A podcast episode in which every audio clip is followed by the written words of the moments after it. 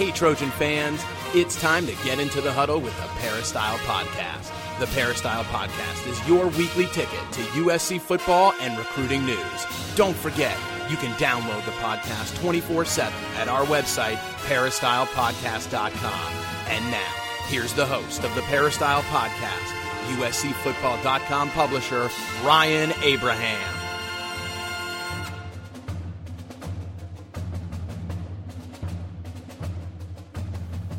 Hello, Trojan fans. Welcome to episode number 356 of the Peristyle Podcast. Today is February 2nd, 2015. Happy Groundhog's Day, everyone. And we're going to talk about lots of different topics today on the podcast. Signing days coming up in a couple of days. Uh, the USC basketball team. We got all kinds of stuff with the Super Bowl and Pete Carroll. Uh, this team's off-season workouts. A lot of stuff to get to on the podcast this week. We want to hear from you. Questions you can send to podcast at uscfootball.com or you can call us at 206-888-6755 or leave a voicemail right on our podcast page, peristylepodcast.com. That's peristylepodcast.com. We have Dan Weber coming up later on the show. We got Coach Harvey Hyde right now. You can follow him on Twitter at Coach Harvey Hyde. That's at Coach Harvey Hyde. What's up, Coach? How you doing? Ryan, I am doing absolutely fantastic. I'm a little uh, oh, I don't know want to say depressed, but I'm a little bit ready to say, what am I going to do without football? But of course, uh, Wednesday is another exciting day, so we really don't forget football because it's National Letter of Intent, and everybody's gearing up for that. I know I am. I hope everybody else is, because this is the future of all college football programs. As far as uh, the great players make great coaches, so I know that everybody uh, probably wants us to talk a little bit about the Super Bowl, which we'll do. And if we have questions, we'll answer them. And Ryan, if you have any questions for me, I'll answer yours. And if I have any for you, I'll ask you. Sounds good, Coach. Um, wanted to thank our sponsor before we jump into things. Southern California Tickets, sctickets.com is the website, or call them at 1 800 888 7287. I know football is over now. You don't need Super Bowl tickets anymore. You don't need tickets for National Signing Day. You can get all that on uscfootball.com. But you want tickets to hockey or baseball is going to be coming up, any kind of sporting event across the country. If you want your tickets in advance, seven months for USC football, you can do that too. Just go to sctickets.com and they will uh, hook you up. And it is going to be signing day on Wednesday, Coach. And I just wanted to kind of get a quick thought or two from you on, you know, maybe some uh, funny stories or something you had on signing day. I know uh, it's it's it's cool to see. We're going to talk about the Super Bowl because we have uh, a question for you on that a little bit later on. But um, seeing your former player Ickey Woods get some renewed stardom on uh, on television with his uh, cold cuts commercials and stuff. I mean, was he a big coup for you on signing day, or or one of the big signing days maybe you had ever had? You know, signing day is always an exciting uh, day, Ryan, because you really determine how your program is going to be for the next couple of years. If you have two or three great recruiting years back to back, you got a chance if you don't screw them up and you recruit uh, correctly and you forecast the players and the players stay eligible and they get uh, to a, a point of believing in what you're doing, uh, you got a chance. Always loved college football because you had 21 first round, 25 first round draft choices every year, while coaching in the NFL you only got one. But uh, yeah, you were mentioning Ickey Woods getting a lot of fame here recently, and I'm so happy for him. He's such a great kid. Uh, I I text him as, as soon as I saw the first one, and he texted me back, "Thanks, coach. I appreciate it very much." And I saw his second one. I don't know if you've seen his second one. Yeah. And uh, I I texted him back and I said, "Put the money in the bank." and he texted me back and he said, "I'm going to, coach. I'm going to. Thank you very much." So I'm happy for him. He's a kid that uh, came out of Fresno, California, on one of our national signing dates. He played for me as a freshman in 1984 season. Uh, out of Edison High School, uh, he didn't have any scholarships whatsoever. Didn't play his senior year. Uh, Fresno State was trying to get him to walk on, and I told him uh, I met with him. I saw him on a film. I was watching another player. I saw him on a film when he was playing as a as a junior. And I said, who is that guy? And they said, oh, that's uh, Ickey Woods. And uh, Albert is his first name, Albert Ickey Woods. And I said, oh, I'd like to talk to that kid because he ran track. He hurt his knee as a junior, so he really didn't do anything as a senior. So the kid came in, I met him, he was a good looking kid. And I sat down and I talked to him. I said, You get your grades straightened away and I'm I'll tell you what, I'm willing to take a chance on you if you take a chance on me and we'll sort of get married right now. And if you tell me you're gonna come to UNLV if your grades are what there should be, I'm off your scholarship right now. And he hadn't heard of that before. I mean, no one offered him a scholarship. And he says, we shook hands and uh, he got his grades. He came to UNLV. And what was a great thing about that, as a freshman, he played uh, sparingly. Uh, but in the California Bowl, which we played in that year, was in Fresno. And our starting uh, fullback, we ran both of our backs. We had a two-back set. We ran a fullback and tailback. Got hurt, so Ickey came in the game, and I remember we ran belly sweep. And as a freshman, he went right up the middle of the field, full speed for about 30 yards, and went into the end zone. Didn't dance, couldn't dance then. Went into the end zone in front of his home crowd his city in Fresno, and I tell you, he came off the field. He said, "Coach, thank you." I said, "No, let me thank you." And uh, it was just a great start of a beginning. His senior year, he led the nation in rushing. Unfortunately, he got hurt, as everyone knows, playing for the Bengals in the Super Bowl, and uh, hadn't played since. But he struggled, but yet he's been a good kid. He lost his son, as most people know, last year, two years ago, excuse me, on the practice field with asthma, and he's in char- he's in uh, executive director of an asthma foundation, which uh, a lot of us who know him have uh, contributed to, and uh, he's just a good guy, and I'm ha- so happy for him. That's just one recruiting story, though, Ryan. Yeah, no, that's a that's a good one. It's because it's relevant right now too. People are seeing him on on TV and stuff. So thanks for sharing that one, Coach. And uh, speaking of the Super Bowl and the Super Bowl ads and all that kind of stuff, we have a question for you, a voicemail question. So let me let me play this one for you. Here you go.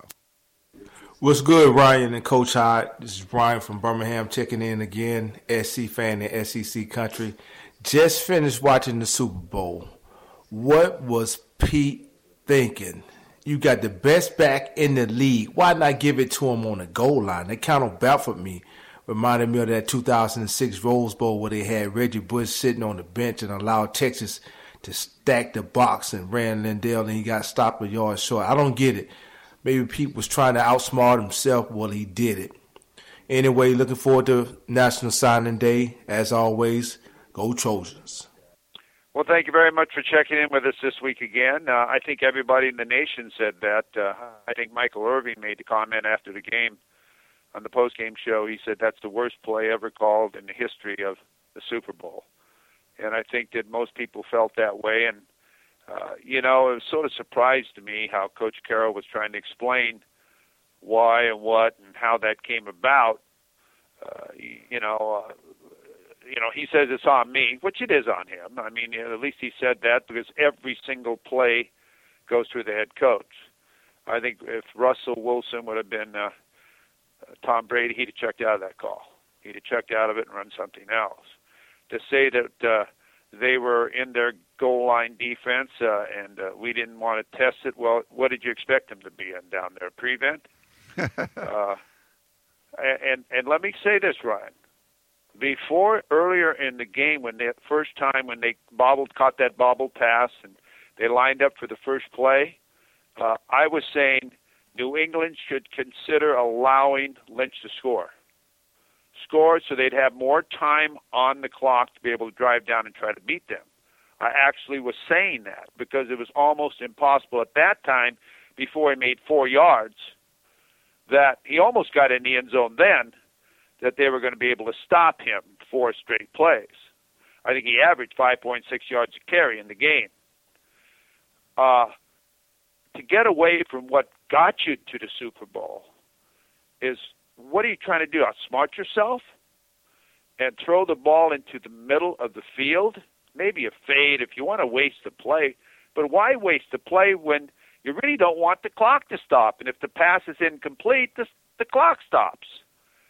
So it to me, I just can't figure it out why you don't go with the guy so that if it's all over with, you can justify to yourself and your team, hey, we went with our best we went with our best four straight downs, and we didn't make it. Or just say, hey, we went with our best, what and and it didn't work. And we run a play action or a keep out of what he is doing running, and they let Wilson run it in if you can. But to throw the ball to the middle of the field into all where everybody's bunched up on the goal line, you know everybody's within a yard of the line of scrimmage because you can't give up any yards.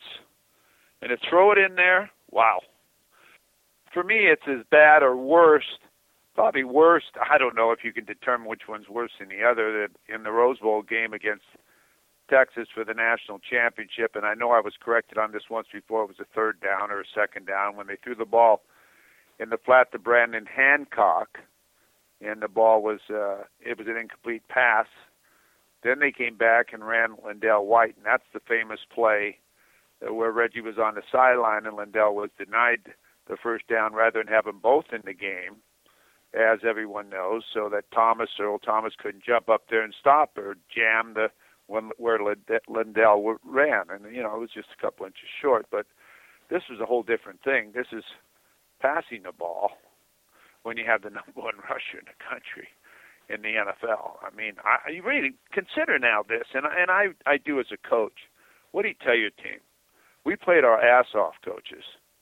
We did, and we lost it because of this. What are you telling us?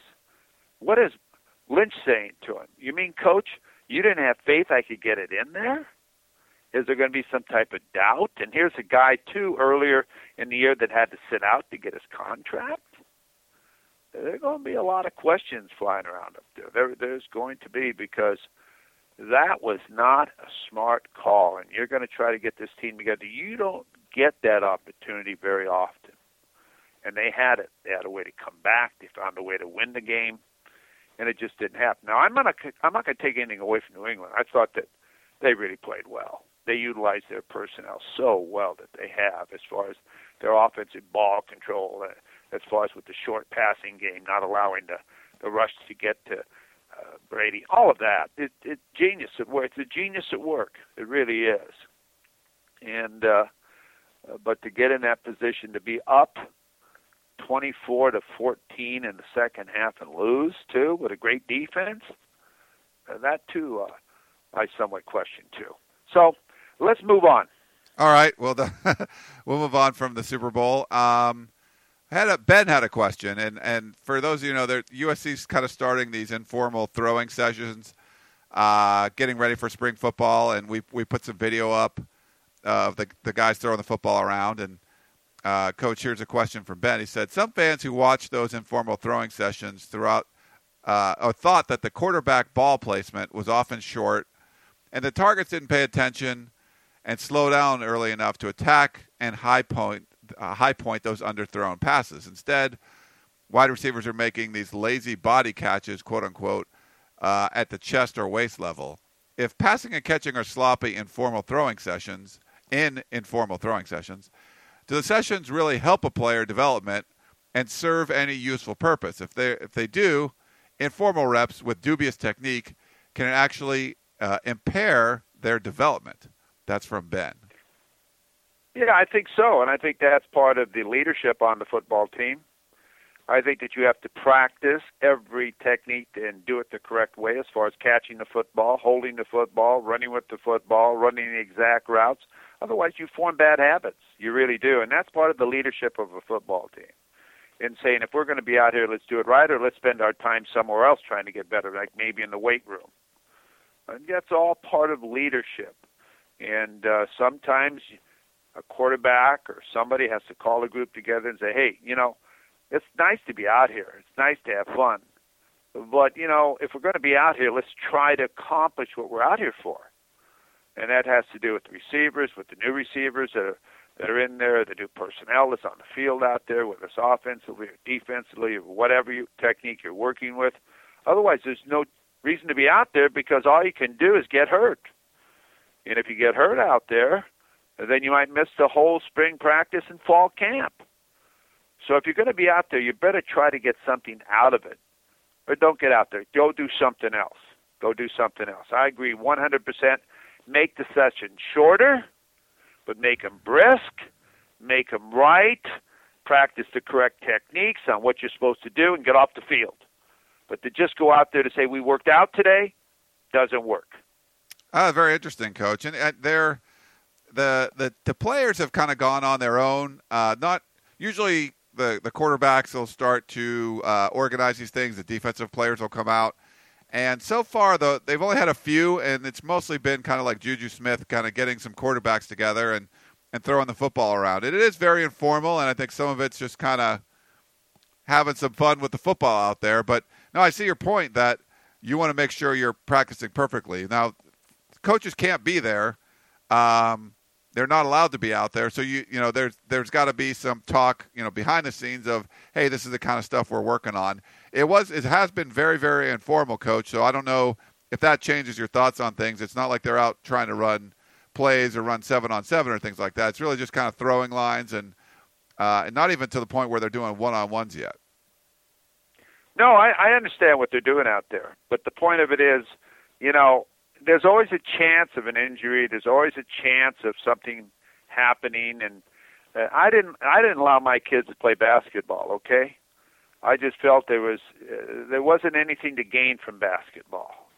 I'd rather have them in a ballet class, which I did. Really? I put a lot of my skill. Yes, I put a lot of my uh, skilled players in ballet classes, as far as a unit class and so on, to learn how to control and balance their body and became become limber and stretch and all of that rather than just fool around. When you fool around, you get hurt. And I know you want to go out and throw the ball around and all this and that, but if if you don't have a purpose to be out there to get better, it's better to be doing something else. Get into the weight room, pound some iron, get stronger. But just to go out there and fool around, I, I don't like that. I never have liked that. And yes, coaches know what's going on out there because people tell them what's going on out there, and and someone should be on top of that someone should be on top of exactly knowing what's going on in the field and and who's out there. And if everybody's not out there, then how are you going to get better? I mean, it can't just be one or two guys out there. It's got to be either we all do it or we don't do it because the re- resentments that start to have. Well, he's not paying a price. So and so's not out there. I'm the only receiver out there. There's no backs out there. Where's the rest of the quarterbacks? We need a center out there. it gets to be uh, a playground, intramurals. This is not intramurals. This is big time football. This is a real deal, okay? So until they're ready to do it like the real deal, then let's don't do it. All right. Uh, thanks for that one, Coach. Let's see. Um, Lamar from Lancaster said he wanted to discuss the 2015 football season. I recently read articles on predicted outcomes for SC's 2015 stiffest competition in the conference and would like to give my opinions for the upcoming season. Uh, looking at the recent past and moving forward, USC will be its own toughest opponent. USC has not been able to come close in games under Jim Mora for UCLA, and I think that has to be the team's toughest matchup. After UCLA, I'd pick Stanford over Oregon due to the fact that Stanford has almost all of its offense coming back, and the Cardinal will have the best coach in the Pac 12. In the past, USC's been able to score on Oregon, and Oregon is losing three key offensive linemen Mariota, and they'll lose six players on defense. Lastly, SC is going to get uh, the big four defensive recruits left on the board for this year's 2015 recruiting class, and this class will shore up uh, the defense for the 2016 season. See you at the spring game. That's Lamar from Lancaster. Get your thoughts on that, Coach. Lamar, Lamar, you must know something for sure. They're coming. Those four guys. Lamar, you ought to send an application in to Ryan because Ryan would love to know that. Yeah, if he knows. But I hope sure. that. Huh? if he knows, great stuff. great stuff. But thank you very much uh, for uh, for uh, checking in with us. Uh, uh, uh, let, let me tell you, it's very difficult to say in a tough conference. You know, had more players in the Super Bowl than any other conference. Ryan, you know the answer, right? Pac-12. Yeah, Pac-12. Okay. So in the Pac-12, there's so many good teams that on any given day anybody can beat anybody. Just because you lose six starters here or five starters there, that doesn't make any difference. Uh, Oregon just got a great transfer quarterback in from Eastern Washington, who's very athletic and can throw the ball around. In fact, they won the, I think it was Division Two or Division One Double A national championship. Guy threw for one million five hundred thousand yards and I don't know what else so, you know, he will fit right into their program. and who knows? Uh, they've got great skilled players up there, and they've learned how to win. Stanford knows how to win. UCLA knows how to win. Arizona is winning. Arizona State is winning. Washington is starting to make a great uh, move now for the top of the Pac-12, and are going to have a great recruiting year. They're getting this quarterback out of Folsom High School in Northern California. I'm telling you, he's the real deal. No, he's the real deal. Now Washington won a lot of games last year, but maybe if you look at all the quarterbacks in the Pac-12, maybe they had the least most productive quarterback. Now they get the real deal. They're going to be really tough too. So you look around the conference, and I missed a school here and there. I know that, uh, but Cal is much better. But you can't. You got to worry about yourself. When I used to recruit, I used to say, when I went in into a home, they would say, "Well, Stanford told me this." I say, did they really? They told you that about us? Did you tell them, talk about your program? I want to hear about your program. I don't want to hear about SC's program. I used to tell them if they start talking about my program, they don't have anything to talk about in their program. I'll tell you, I'll tell you about our program. Okay, you ask me about our program. Uh, when when I have to go into a home and someone's already negatively recruited me and tell me why they should go to that other school rather than my school. Uh, you know, you've got to be able to be prepared to do that. So I think I've got to worry about, if I'm USC, what we're doing. I've got to worry about how we're preparing. We, I got to worry about what my players are doing and how's recruiting going and rehab and all of that above. I can't worry about what everybody else is doing. They'll, that'll come soon enough.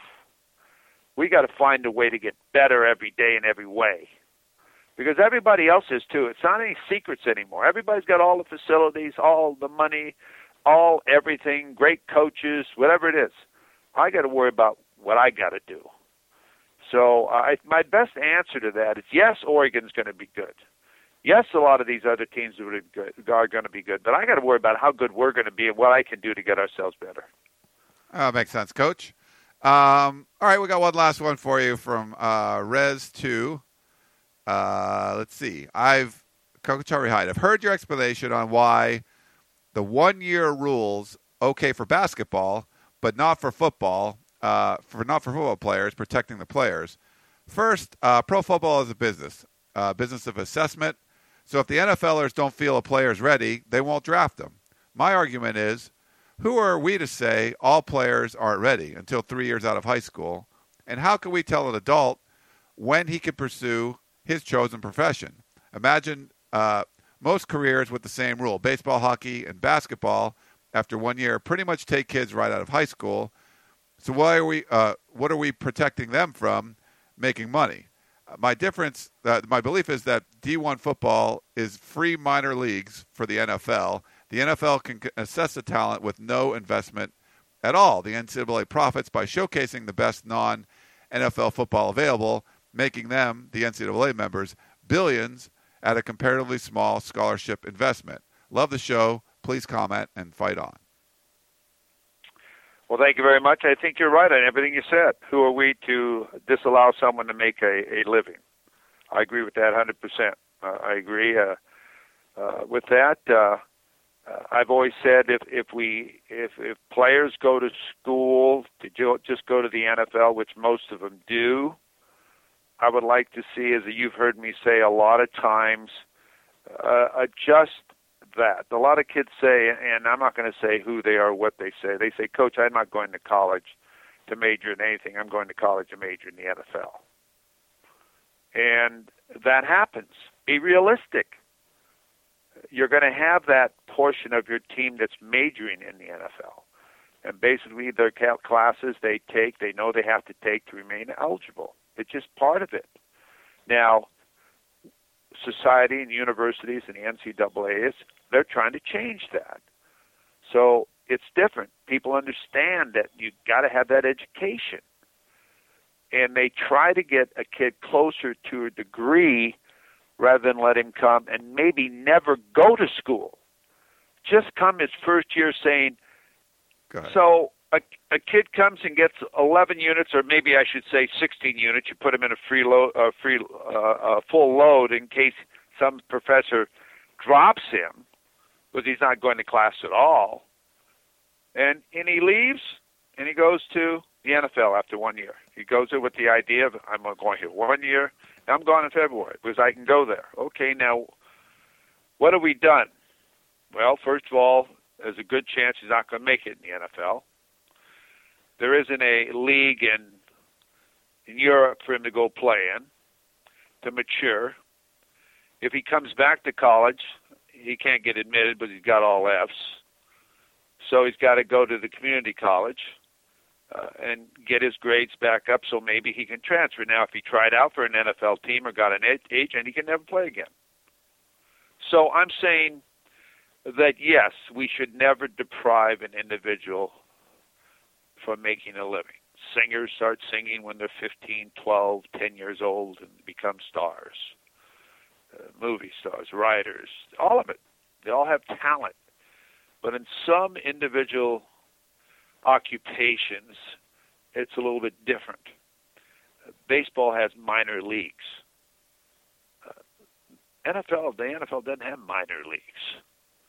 Uh, NBA has summer leagues and leagues in Europe and everywhere else where kids can go play.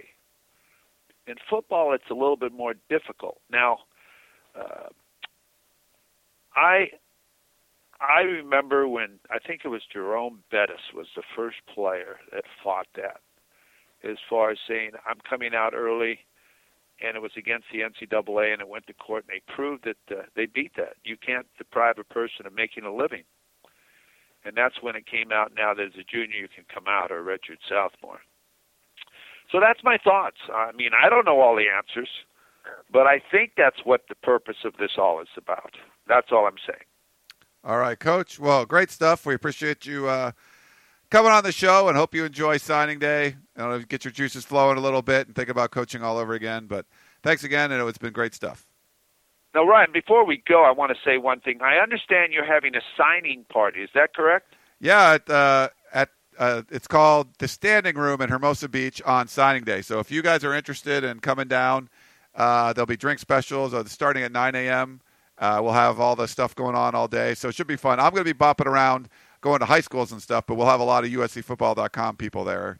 Uh, so hopefully you can come down, Coach. Good. I just wanted to bring that up because if people don't know about it, I certainly want them not to be cheated, Ryan. Yeah, no. That, knowing, thanks. I forgot. You know? I forgot to mention it too, so I appreciate that.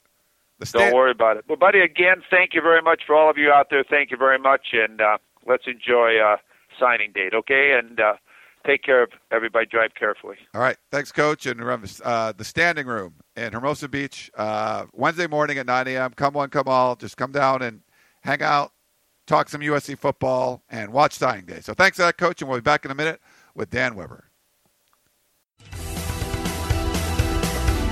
Meet us on the other side of the break for more of the Peristyle Podcast.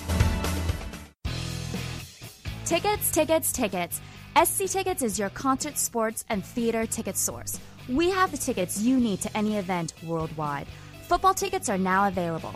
Call SC Tickets now at 1 800 888 7287, 1 800 888 7287. That's 1 800 888 7287. Or visit us on the web at sctickets.com. SC Tickets, concert, sports, and theater. Oh man. What's wrong? It's my marketing guy. I can't get in touch with him, and I'm still waiting on simple website changes to get done. Who are you using? Uh, some cheap and easy website company. I just can't get results. It's so frustrating. I never had that problem with my marketing company. I use Circle Marketing. They're always available, very friendly, and do great work. My business has seen improvements. They handled my website, online ads, and much more. Go to circlemarketing.com and see if they're right for you. Circlemarketing.com, huh?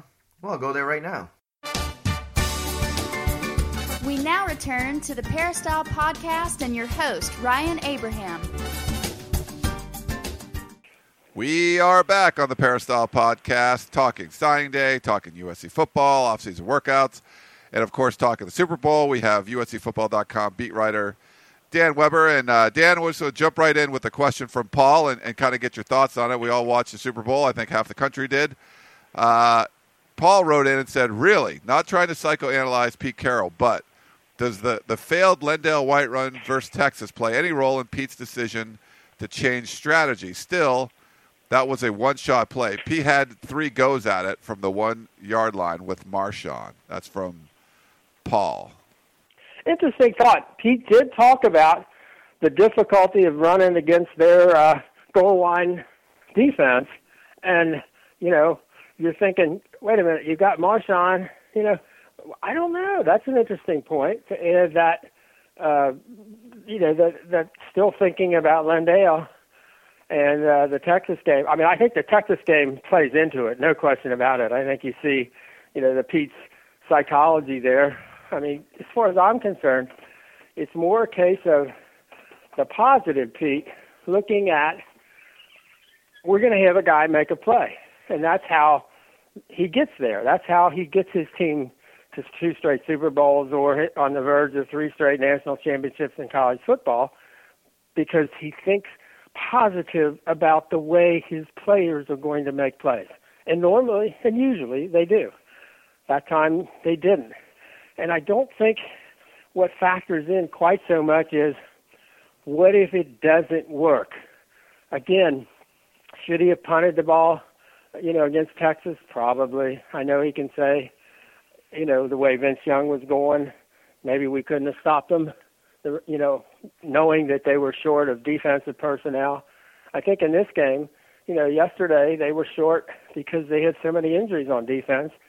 I thought they did a, you know, an unbelievable job to come back and and get to where they were. But I don't think it ever crossed Pete's mind that that Malcolm Butler kid could step up and make that play. And he made the kind of play that, you know, Pete has lived on his whole whole life with guys who maybe you haven't heard of. Uh, and when you go back and look at, you know, the stop action, when the play starts, there's no way Butler can get there. That there's a it's a touchdown. When the ball is thrown, when it's released, there's no way Butler can get there. It's a touchdown unless he drops it, and then they got two chances to run it in. The clock stops and a timeout. And somehow Butler explodes through the ball, through Lockette, through everything. Game's over. So Pete will probably, you know, had the had the chance to be the only guy to, you know, win three straight national championships in college football in the modern era. Had a chance to, you know, become the only guy to win multiple championships in both college and the NFL and he'll have to live with that. And I thought thought it was interesting after the Texas game. I don't think Pete uh, agreed to those who were saying, you know, you're going to have to live with this the rest of your life. I think now, if you talk to Pete, he has had to live with that call, that game, that ending, the rest of his life. And right away after this game, even though he said he was numb and trying to put it all into focus, he did admit this is something we're going to have to live with and explain forever. And you know, I guess uh, when you think about Pete, he got there. You can't have those things. Uh, you know, you have to live with and deal with the rest of your life unless you get there. So he gets there, but uh, you know, I know if you looked at his looked when he it hit him because you think you really think it didn't hit him at all, the downside and the consequences, and you think how could he not? But that's Pete, I think, at this point. But now I think he has to face the team. You know, all these guys on that defense that played so hard, and now they don't have a Super Bowl, and uh, that's going to be tough. That's a very, very tough deal for Pete. I think at this point, very tough.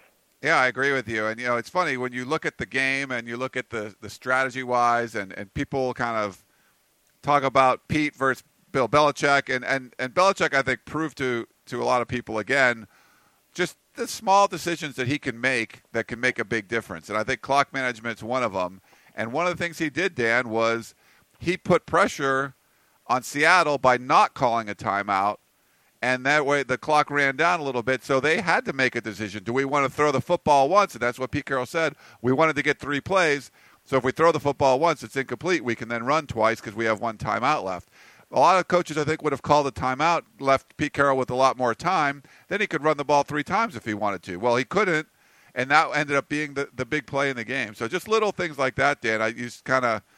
I'm not saying that Pete was out coached or anything like that. I mean, it was it was crazy game. Both teams had chances to lock it up and didn't. Um, but just those little things, I think that you know sometimes can win it for you, and that's what it won it for the Patriots. Well, I think you know. I think while the broadcasters were all going to the, you know, hey, it's time to, you know, uh, Patriots better call a timeout, leave themselves some time, and all that. Belichick's not having any of that. And uh, again, you have the two best coaches in in uh, in football, probably right there. And uh, it was an unbelievable, you know, chess match. And Belichick didn't blink, didn't panic, and uh, thought, you know, maybe something bad bad will go. You know, something will happen. Something bad will happen, or something, we'll get something good will happen. You just never know. Make them make a play. You know, they might. I mean, it, the reason I personally wouldn't have thrown the ball, if I would have thrown it, it would have been a play action off of Marshawn, a roll out play action where if the defender falls down, you got an easy touchdown. Where uh, if a, you know the defender that's looking at uh, uh, you know uh, Russell Wilson, if he slips, Russell Wilson easily gets into the end zone. The reason I would not have ever called a pass is the potential to get a holding call. You get a holding call, now you're on the 11. You can't, I don't think, throw the ball there just because of that possibility. You just cannot do it. Now, if you wanted to run the ball immediately, then, you know, line up quickly, like they did at the, you know, the Bush push, where they made it look like they were going to do one thing and do something else. What you would have liked to have seen him do is run uh, Marshawn, and if he doesn't make it, run up quickly and uh, run a play action off Marshawn, which would stop the clock if the ball is incomplete because your quarterback, you roll him out and he can throw it out of the end zone if, if there's nothing there, and then you got a fourth shot with Marshawn. Uh, that's what I would have done, and I wouldn't have taken any chance of getting any kind of a holding penalty uh, because then you're really screwed at, at that point. So, uh, but you know, we'll we'll be second guessing this one uh, till the end of time, unfortunately. Yeah, you know, like the Texas one. That's all my Twitter feed was. After that was Texas, USC, and and all that. So we'll see. But you know, they got a young team. If you're a big Seattle Seahawks fan, young team, young quarterback. Uh, Pete Carroll's got all the energy in the world. If you watched them, they were showing him throwing the football, Dan, before the game, and I just I can't. Made me think of all the pictures I took of Pete Carroll in that quarterback pose, throwing the football around before practice or before games. So it, they got some championships left in them, I think.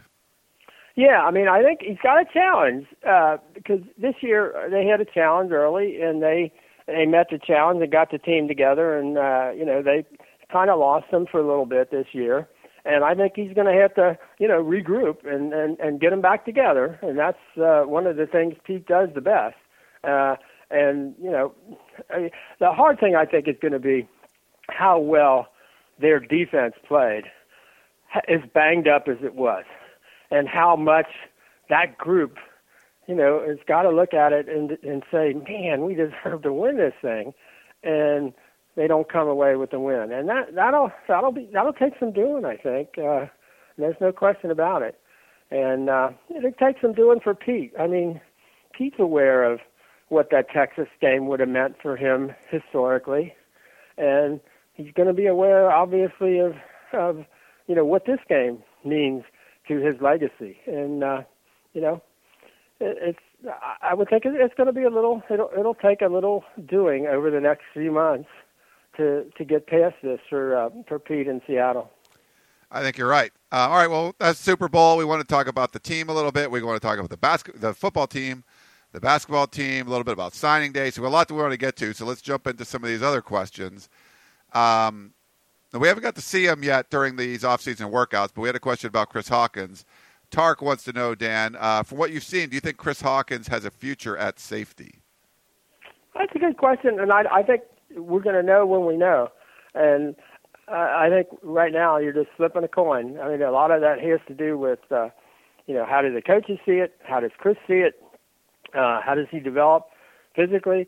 You know, they're doing a lot of, uh, you know, really serious uh, uh, nutritional and weightlifting stuff, and uh, so I think that'll play a little bit into it, and you know what kind of commitment there is to, you know, having a you know if you want to have a you know safety body and all of that.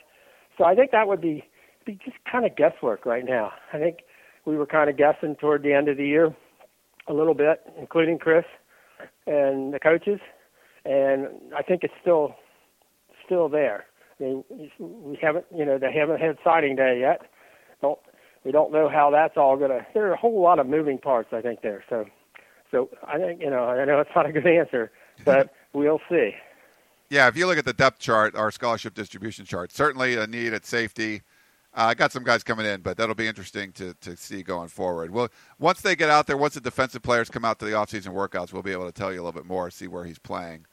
Um, this one's from Roger. says, I'm amazed at the great insights you, Coach, and Dan come up with weekly. Some of your ideas should be implemented immediately in a perfect world. Like Sark should give up play calling to his offensive coordinator. We should blitz more and stop playing prevent defense in the fourth quarter. Uh, my question is Do you guys ever get any indication that the coaching staff ever listens to your show? These are fundamental flaws that are obvious, but they don't seem to improve as the season goes on. Do they listen to constructive criticism from everyone? Keep up, for anyone, keep up the good work. Fight on, Roger in Newport Beach. Roger, you know, we don't want to, you know, say, oh yeah, they listen to us, and that. But there, there are times when they give you answers to questions that sound like uh, stuff you've been saying or thinking. Is that just by you know coincidence, or they give you answers, say after games, because they know those questions are coming, uh, and or they know what's what the you know what kind of the the I guess how would we say this? They, they know what's going to be the question. They know kind of what the buzz is and they know, you know, we ought to head this off a little bit.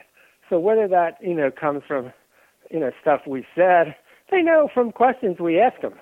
I mean, they can tell because the questions you ask them when they go there, uh, they pay attention. I think Sark, Sark is pretty nimble as far as um, anticipating that kind of thing, or uh, you know, he's he's listen, he listens. I don't think there's any question. Sark listens. Uh, you never had any sense of whether Lane was listening or not. He just really, you really didn't know. Pete at times would, you knew he knew, and he was going to go his way, and he would prove, know, I'm no, I'm going to do it my way. Uh, but yeah, I think they, you know, I think they do listen. I think, um, you know, the USC fan base isn't afraid to make its, uh, you know, point of view known, and uh, and that gets back. I don't think there's any question. So, so I think they do. Uh, listening and implementing it are two different things. And I know you mentioned about Sark and play calling. I don't know if you saw the um, the statistic. I guess it was Football Scoop went back, and over the last four years, in, in, at both Washington and USC, Sark is the number one red zone play caller in college football. So maybe Sark should call the plays in the red zone I guess the problem has been a little bit in the fourth quarter, as you say. They haven't gotten to the red zone. Uh, so, uh, so you know, it's not always as you know black and white and all of that kind of thing. But, um, but yeah, I think they listen. I think they do too, and we've had them on the show, so they at least know it exists. But uh, yeah, I mean, I don't think they're going to listen to every. You know, they read the newspapers, they they read the internet. Uh, I think they know the criticism that's out there. I don't think anything we're saying is kind of unique. Um, maybe some of the stuff is, but certainly they're aware of that. But coaches have their own, you know, they have their own philosophies, and I think some of it's changed. I think you know we wrote that story about the the blitzing. I think that I don't know. I'm not saying that changed the way they they did things, but I I think that it it was more people were aware that they didn't blitz a lot, and I think the coaching staff knew that, and they had to do you know try to step it up and blitz a little bit more. So I think there's some tweaks they would make, but I think you wouldn't be a good coaching staff if you listened to everything everyone out you know outside the program said and just did all of that. No, you don't want them doing that. But but I do think I don't know that they were aware before you did the blitzing percentage story. I don't think they were aware of how how they stacked up blitz wise compared to everybody else, uh, and how little that they would. I I don't think that had that had you know totally settled into their you know sense of where are we or are we getting any i mean they were getting more experienced it was time to be doing more blitzing anyway but uh uh i think that one I think that one broke through. I don't think there's any question. Yeah, maybe. uh, it was a fun one to do. Uh, let's see. We're going to talk a little signing day real quick, Dan. Um, I know you, you follow this stuff too, and uh, we're we're going to try to do a recruiting podcast maybe tomorrow on Tuesday. Porter Gustin announces, uh, and then Gerard and I might try to do a podcast sometime after that. I have to check with him to make sure. So check back. We'll try to do one recruiting podcast before signing day. So stay tuned to uscfootball.com for that. But we want to talk a little bit about it. And Dennis in Lancaster says, I love the show, and I just want to say congratulations to Junior Seau for making the Hall of Fame. Uh, Dan, great story on BKU. Uh, he's talking about Dan's story on Kenechi Udeze. You should check that out. Two part story on USCFootball.com. He said, I'm excited to see how he will improve our team. And his question was, what are the odds? And Gerard hates odds questions, so you can answer this however you want, Dan. Uh, that USC is going to land Iman Marshall, Rasheem Green, John Houston, and Porter Gustin. Fight on. Yeah, I, uh, a good question. I mean, I, I thought the odds last year were were decent that they were going to get the big three at the end.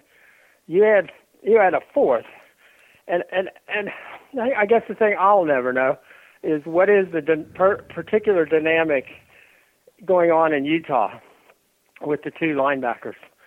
Uh, I, and I don't know how that works. I, I just I I don't you know it doesn't sound like anybody totally understands where that plays into things. Uh, uh, I really like Gustin. The more I, when I, I when you realize a kid is uh, the best rebounder in the state of Utah, which is a good basketball state, not a great you know big population, but you know six four and two forty five, can play above the rim, shoots eighty percent free throws. Hell, he'd be the best free throw shooter USC has right now.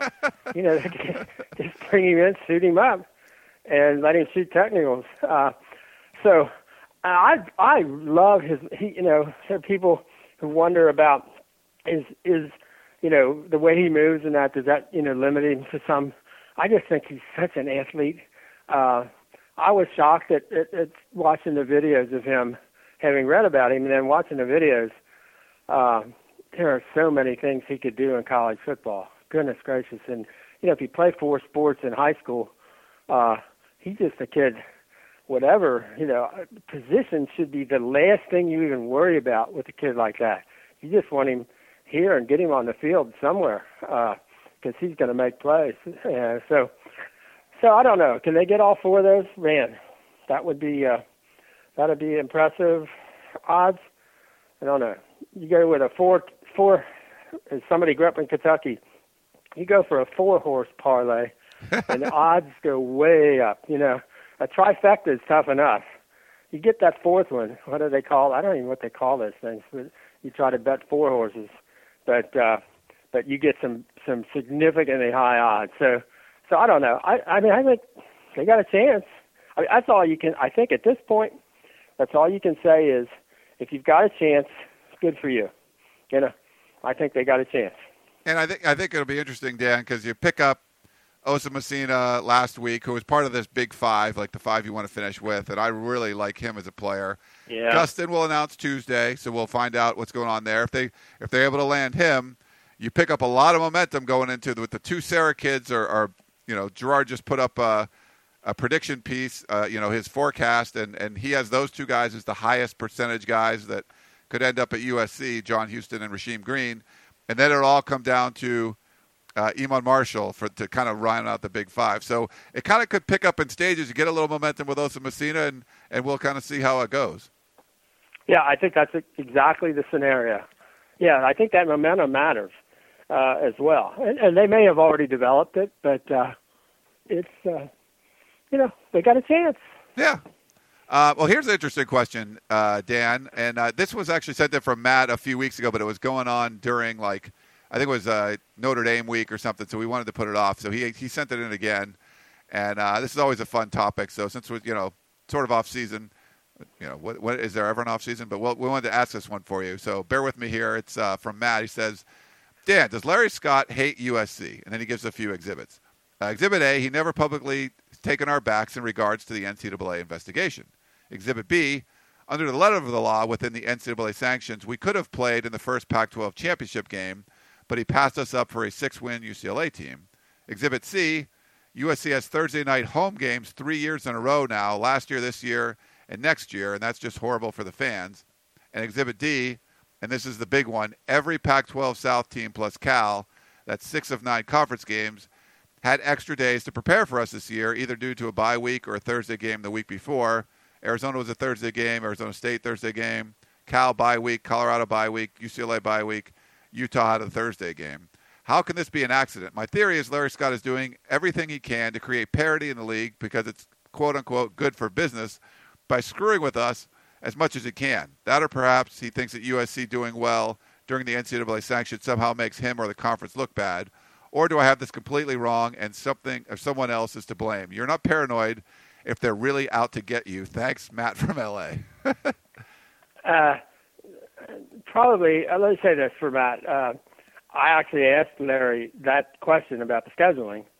Honest to gosh, they had no idea. And I can't blame them. USC had no idea. We were the, you know, who was it? Our poster, gosh, in Oregon? Someone posted on Peristyle. I forget who it was. Yeah. And I like his anyway. Uh, he was the first one to discover it. USC didn't know it. The Pac-12 didn't know it. So it wasn't done. And if you look at next year, that's not the case. Uh, I think yeah, maybe one team maybe has more more time, but it virtually disappears. So I think uh, to some extent, one of the explanations I got was because and and USC and why nobody will feel too terribly sorry is USC has probably the number one scheduling exemption in that uh, USC is allowed to schedule Notre Dame that second Saturday in October, right in the middle of October, in South Bend every other year, and then they get that game flipped to the end of the season when they come to LA. And I think USC's got the only exception that like that in the Pac-12. That game has been grandfathered in as the greatest intersectional college football game ever. So it does some odd things to schedules. For example, I think next year uh, Arizona has to play 12 straight weeks and gets no weeks off. And uh, one of the reasons is the accommodation of the USC Notre Dame series. So, uh, yeah, I, I mean, I think Larry is smart enough. If you're you're the commissioner of the Pac-12, you know there are 11 other teams besides USC in the Pac-12, and he works for all 12 of them. And when he came in, or right when he was coming in, it was USC and the other guys. And Larry's smart enough to know it's good to have the other guys, the other 11 on his side. So I think it was human nature to kind of see if he could. And if you're trying to sell, for example, the Pac-12 TV deal, uh, the more good teams that you've got to sell, the more competition the better it is for for you selling the league. So I think there were some natural reasons why it looked like Larry was uh, kind of looking the other way, and I I think you know he's got a very close relationship evidently with the Stanford people. Um, many a number of times that hasn't worked out so well for USC uh, when it comes to end of games and clock uh, management and calls and things like that. And you know I can see why you know people would be upset, and obviously with the officiating over the years, and nothing seems to be have you know been done about. But I think some of it's just kind of a natural thing, and more so than uh, and and with USC going on sanctions, and knowing that there was going to be kind of a a lull. Um, if you're the Pac-12 commissioner, you want who can get into the playoffs, who can go to the big bowl games, that kind of thing. If you're going to you know, say, well, we'll ride Stanford or we'll ride Oregon for a while. Uh, that's what you do. And that's what they did. But uh, that could all change. Uh, USC just has to make a change. Larry will be the first one. If USC gets into the playoffs last year, next year, Larry will be down on the 50 yard line, you know, waving a cardinal and gold banner. All right. Uh, great stuff there. Th- sorry it took a few weeks to get that question in, but thanks uh, for sending it in. And the last, we have a couple, two more for you, Dan, and it's both about the USC basketball teams. We'll end the podcast on a maybe not so positive note. but uh, there's a voicemail one, and then we have a regular question. So I'll just play you the voicemail one first, get your answer, then we'll do we'll do the second one after that, so you can expand a little bit more on the second one. Here you go. This is Richard, the USC basketball fan. Two more embarrassing losses. Uh, the, the Utah game, unbelievable. Looks like somebody had to prop Haden up to keep him awake. Uh, my question for uh, Dan Weber is number one, do you think SC will win another conference game this year? And number two, how long of a leash do the administration and the athletic director, namely Haden, give Enfield? Uh, I know they've been doing better, but really, uh, it, it just looks as bad as it ever did last year. Um, appreciate your comments, and uh, let's go get that recruiting on Wednesday. Thanks a lot. Bye. Uh, uh, you know, I, I don't know if anything we say matters. Uh, it's what they say, and if you looked at you know this weekend, what they said was um, we're not probably getting enough better, as much better as probably you know you would like to see, and and, and the team needs to be, the program needs to be. When you see what's happened, just like with an Ernie Kent going to Washington State, and I think they beat Stanford over the weekend, and and you see you know what happened at Oregon State with Wayne Tinkle, who wasn't hired, who had been the Montana coach, wasn't hired until late May, and lost all five of his leading scorers, and they're just you know tearing things up at Oregon State, and uh, you just wonder. I mean, last year the story was, well, we've got these you know older guys, we got these transfers, we got some size, we got a guy that's you know doing real well now at Gonzaga, Byron Wesley we got guys that started at Maryland and you know started at Virginia Commonwealth, but we're really not any good, and and they're all kind of set in their ways, and they're not going to do what what you really need them to do. They just don't match what we want them to do. Then this year, you know, so they go two and sixteen in the Pac-12, and this year you've got a, um, two sophomores who, who really had a pretty good first year, um, and you've got the number 12 recruiting class in the country. So a little bit of optimism, and you got two transfers who were pretty good players at UNLV and Charlotte. So you think, yeah, there's kind of a nucleus there. There's some size, you know, maybe not a lot of big, strong guys, but got a couple of six eleven kids, and um, so you think, okay, and you know they're kind of up and down in the preseason, but then you get to the Pac-12 where they really scout you, they really take away what you're trying to do, and they won't let you do. And if you can't do anything else, and if you can't guard people, um, you've really got a problem. Uh, for example, in a Colorado game, Colorado's injured and kind of they hadn't won a single road game, and uh, you know USC has two players have career names, and Nikola and Katin Reinhardt, you know, 30 and 35 points, and and still can't win the game. They can't stop one guy, and um, I'm sorry you have to be able to do that. You have to figure out. I know Andy at the end, you know, afterwards said, "I got to figure out a way to win these games." Um, yes, you do, and uh, it's two years now. I mean, we're really now looking at year three because basically year two is pretty much gone. So now you're looking at year three of the Andy Enfield era, and what is there, you know, to show for it other than, you know, some better numbers on recruiting rankings uh, but you know, I don't know. I, I mean, if you can't play defense, if you can't take care of the ball, if you don't know where your shot's coming in the offense, I don't know how you win basketball games. Uh, you know, the Pac-12 is not the greatest league in the country this year. They got some pretty good coaches, and when they have chance to, you know, really look at you and decide we're not going to let you do this, we're not going to let you do that, and you got no other, you know, you got no plan B, uh, things are tough. And, uh, you know, they're on whether they, you know, I guess, uh, as you say, will they win another game? You know, they better or else they, uh, they eclipse the two and 16 of last year. And that would be, you know, a, a, just a gigantic step in the wrong direction. But when you look at the schedule, you know, there's not any game there that is obvious that they're going to win.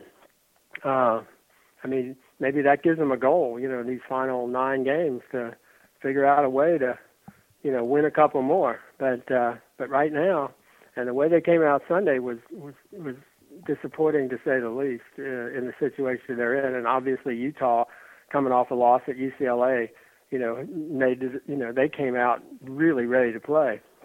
And USC after the tough loss to triple overtime to Colorado, you know, came out looking like they didn't care whether they played or not. And um, that's really uh, that's a tough way to go. And I don't I don't have a good sense of of where this is going, and I don't know I don't have a good sense of how long it's going to be allowed to go. I mean, USC tried to do a lot of things in terms of you know boosting up crowds and enthusiasm and a home court you know sense when you're there and all of that. But um, it's a product on the floor that really matters, and um, right now th- that product doesn't seem to matter much.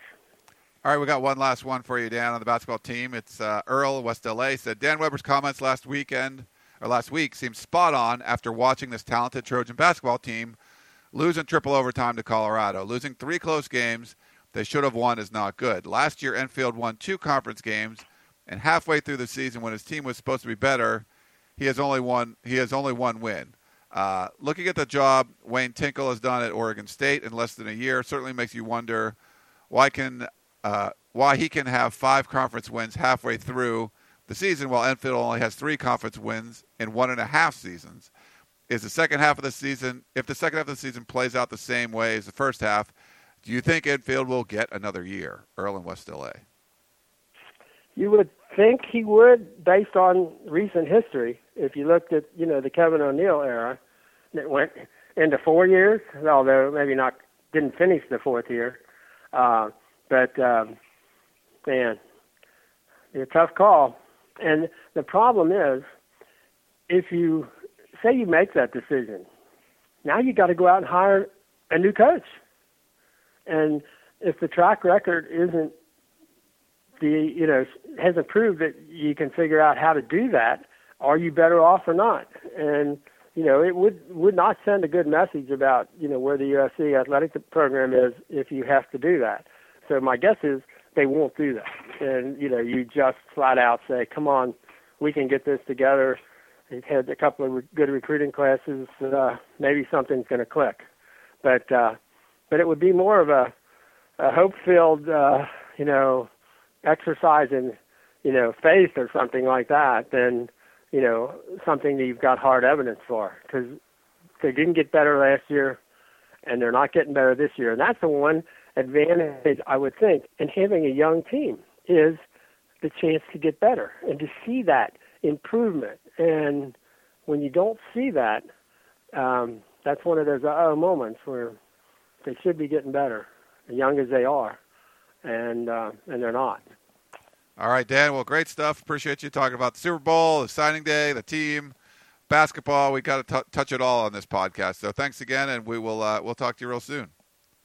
Thank you very much. Enjoyed it, Ryan. All right. Thanks, Dan. Thanks to Coach Harvey Hyde. Thanks, everyone else, for tuning into the Peristyle podcast. We will talk to you all next week. Enjoy your signing day. It's going to be a fun one. Fun one, guys. Final stretch down to February 4th.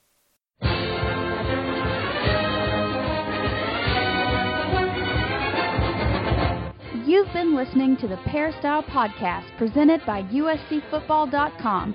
Be sure to tune in next week for the latest news on Trojan football and recruiting. And don't forget, you can automatically download the podcast directly to your iPod or MP3 player for free. Just click the iTunes link on peristylepodcast.com or search for Peristyle Podcast at the iTunes Music Store.